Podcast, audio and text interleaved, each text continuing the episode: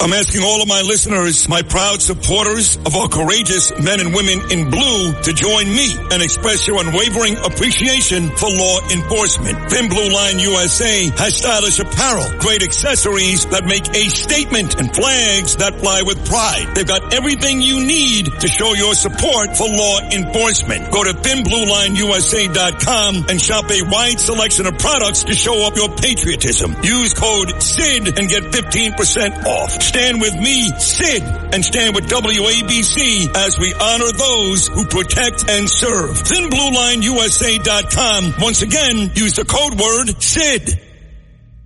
So while most of the stuff me and Bernie talk about this morning and every morning is depressing, not baseball, not in New York. It's been a uh, it's been a great summer so far. Our next guest is a guy that spent 17 years covering the New York Yankees for the New York Daily News. He's now a big star at MLB.com, but he'd admit that the best work he ever did was as my weekly Yankee reporter down at 640 Sports in Pompano Beach, Florida, many years ago. Here he is, the great baseball guy back on Bernie and Sid, Mark Feinsand. Good morning, Mark.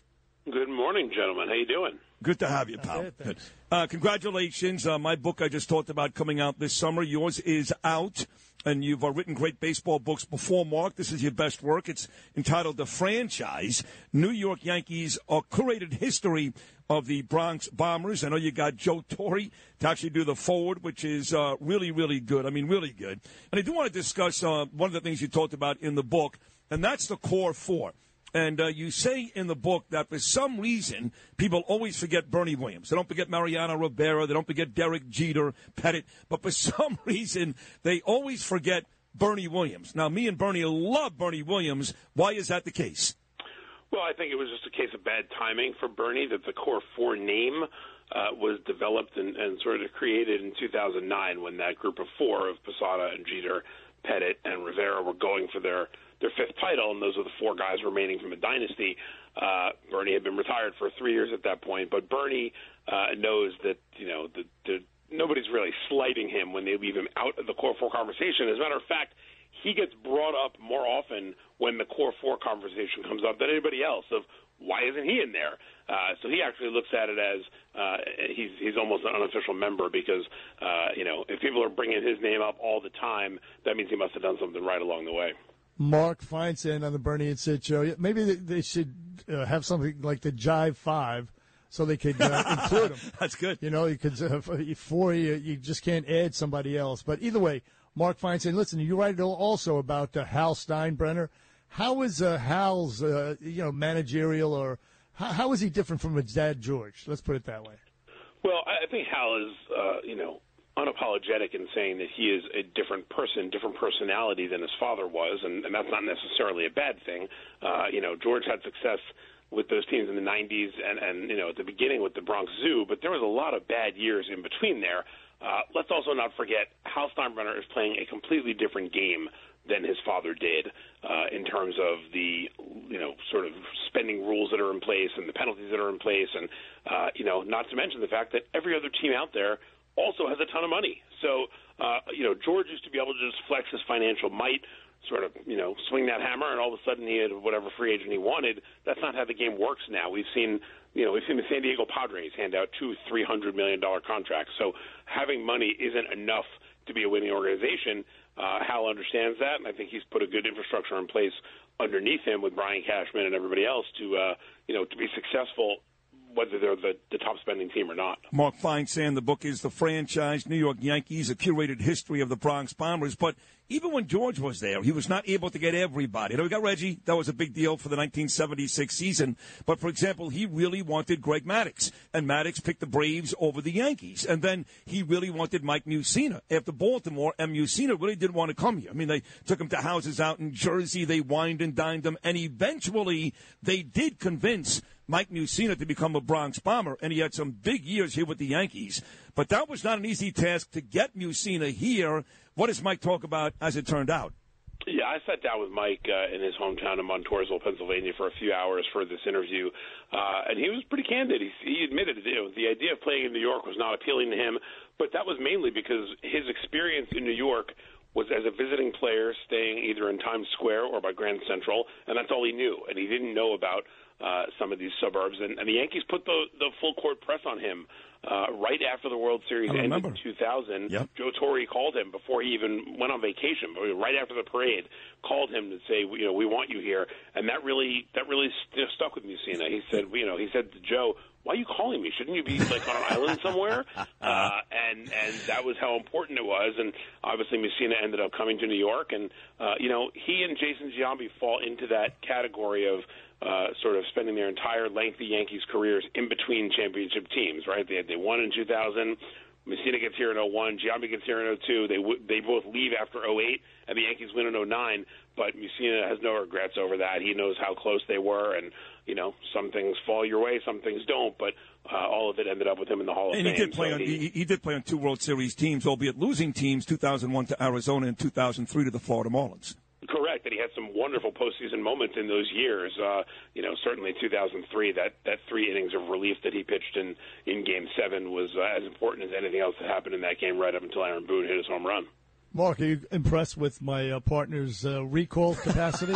I mean, he Oh, knows everything. He knows all stats, facts, ob- obscure and uh, you know famous as well. Uh, Whenever I need help, I call Sid. he, he really is amazing. Uh, hey, listen, Mark. Let me ask you about. You write about Paul O'Neill as well. They're going to retire his number.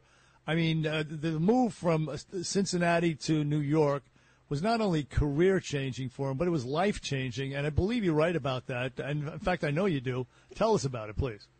Well, you know, it's funny. O'Neill won a World Series in Cincinnati. You know, he's a Cincinnati kid. He grew up there.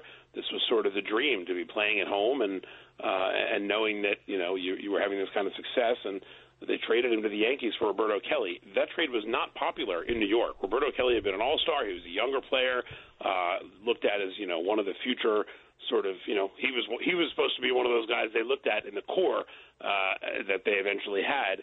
But they traded him for Paul O'Neill. Gene Michael saw something in him and and said, "Look, we don't want you to be a home run hitter. We want you to be a hitter." And obviously he was. He won a batting title, had a fantastic career with the Yankees, and uh, you know he became essentially a New Yorker after uh, growing up in Ohio, playing with the Reds. And like you said, they're retiring his number this year. I mean, who can forget his final game at Yankee Stadium, Game Five of the World Series in 2001? He had the entire stadium chanting his name, and you bring that up to him now, and he still gets emotional thinking about it because that was uh, it was an overwhelming moment for him, and really a moment that expressed sort of what a guy who was not a homegrown guy uh, meant to this fan base. What a book, my God. Mark Feinsand, the franchise New York Yankees, a curated history of the Bronx Bombers, foreword by Joe Torre.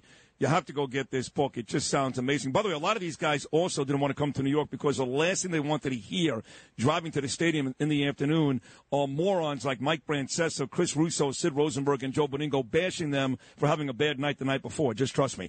Uh, I was, I was going to step back there until you included your own name, so at least you're, uh, you know. yes, right, right. Uh, let's get to this uh, modern day Yankee club. Mark, I'm on the way to the stadium tonight with my beautiful wife Danielle. Yankees 30 games over 500. They matched their streak back in 1973, winning 13 straight home games. And what we've seen out of Aaron Judge so far this year. He's on pace to have one of the greatest seasons, not just in Yankee history, but MLB history already with 25 home runs. He's got a big payday coming. How much do you think the Yankees will have to divvy up to uh, uh, Aaron Judge, and do you think they'll pay him before the end of the season? Uh, they won't pay him before the end of the season because I don't think They're going to allow this guy to go to free agency and become a Los I Angeles Dodger. I don't. I don't think they have a choice at this point. He said uh, before the season, if it wasn't done by the season, he was going to, you know, not negotiate during the year. Now, look, they can call his agent and say, "Yeah, here's 400 million," and the agent would say, "Hey, Aaron, I think we should talk." But I don't think that's the way this is going to go down. I think he'll go to free agency knowing that the Yankees have the ability to pay him if they want to. Uh, I think he's worth more to the Yankees on a long-term deal than anybody else, just because of the uh, the brand and the face of the franchise and the popularity of the fan base.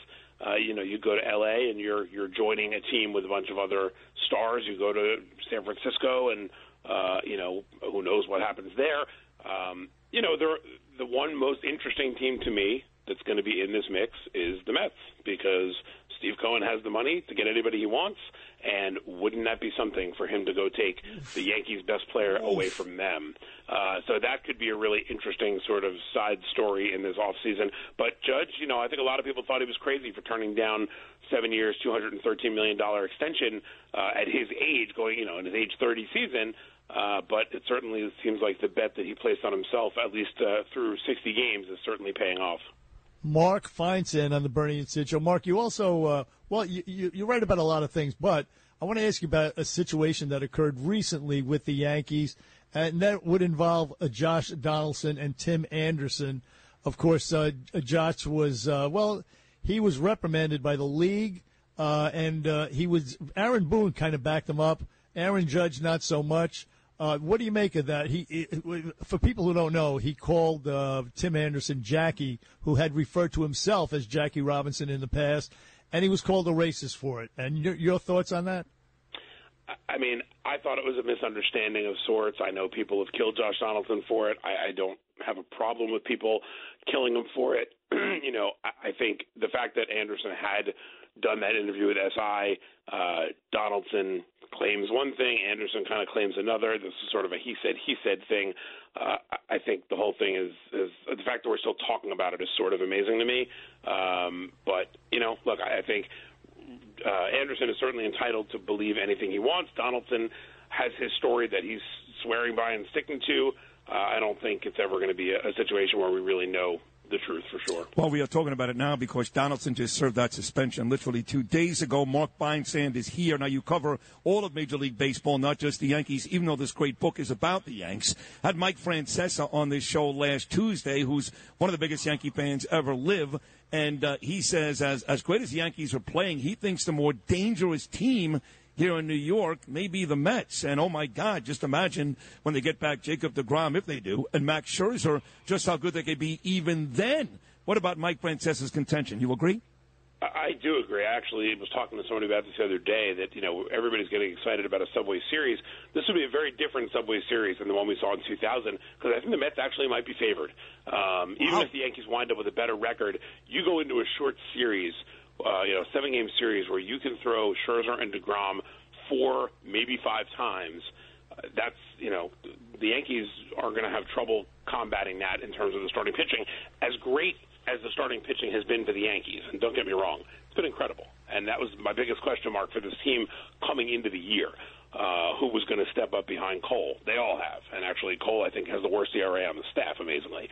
But Scherzer and Degrom are a different animal, and uh, now this is all under the caveat that they're healthy and pitching the way that they're, uh, you know, have traditionally pitched. But if they are and they do, I, I don't know how anybody's going to beat the Mets in a short series if those guys are at the top of their game. So uh, it could be a pretty fascinating summer into fall in New York. Um, you know, we, we've seen the best team in the league not get to the World Series many, many times. So uh, there's a lot of work for both teams to do before we can talk about a Subway Series. The Mets have to figure out a way for you know I guess they'll have to wait till they play Atlanta to try to let Atlanta lose a game for the first time. Uh, the fact that that series that division's down to four games is pretty unbelievable. Uh, but it took a 14 game winning streak to get there. You know Atlanta's not going to win every game the rest of the year. I don't think. Um, so yeah, it's uh, the Yankees are a really really good team. Here's how good they are. If they play 500 ball the rest of the season, they'll have 96 wins. Wow. Wow, the rich just keep getting richer. Hey, Mark Feinsand, that was a great job out of you. The book is a franchise, and uh, we we appreciate you appearing on the Bernie and Sid show. My pleasure, fellas. Anytime. Excellent job. Thank you, uh, Mark Feinsand there. And uh, as Bunny just pointed out again, the book is uh, a great little history of the Yanks, the franchise, New York Yankees, uh, the curated history uh, dating all the way back, and certainly those great Joe Torre teams that won four World Series. The Yanks, by the way, have not won a World Series since 2009. Joe Girardi just fired by the Philadelphia Phillies two weeks ago, the last manager to win a World Series for the Yankees, now going on 13 years. The Mets, by the way, it's been 36 years. This is Greg Kelly for Priority Gold. What does it mean to be America's precious metals dealer? It means that you're in touch with the hearts and minds of those who love this country, value our freedom, and want to protect the future. Priority Gold is that precious metals dealer. They've helped thousands of Americans back their retirement with solid gold and silver. Call Priority Gold at 888-506-6439. Receive free shipping, free storage, a free investment guide, and one of the best purchase experiences in the industry. Call now or go to prioritygold.com.